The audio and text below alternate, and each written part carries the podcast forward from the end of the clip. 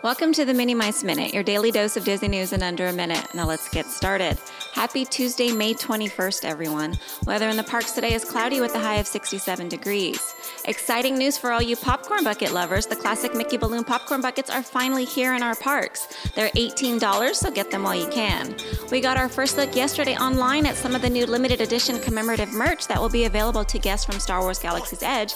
And great news, the merchandise will be available throughout the Disneyland Resort once the land opens on May 31st. We are one month away from Disney Pixar's Toy Story 4, and this morning a final trailer was released.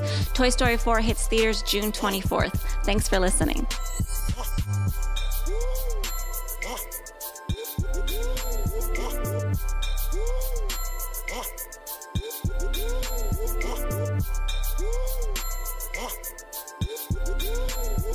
This is Minnie Mice sounding off. Until next time, be kind and spread some magic.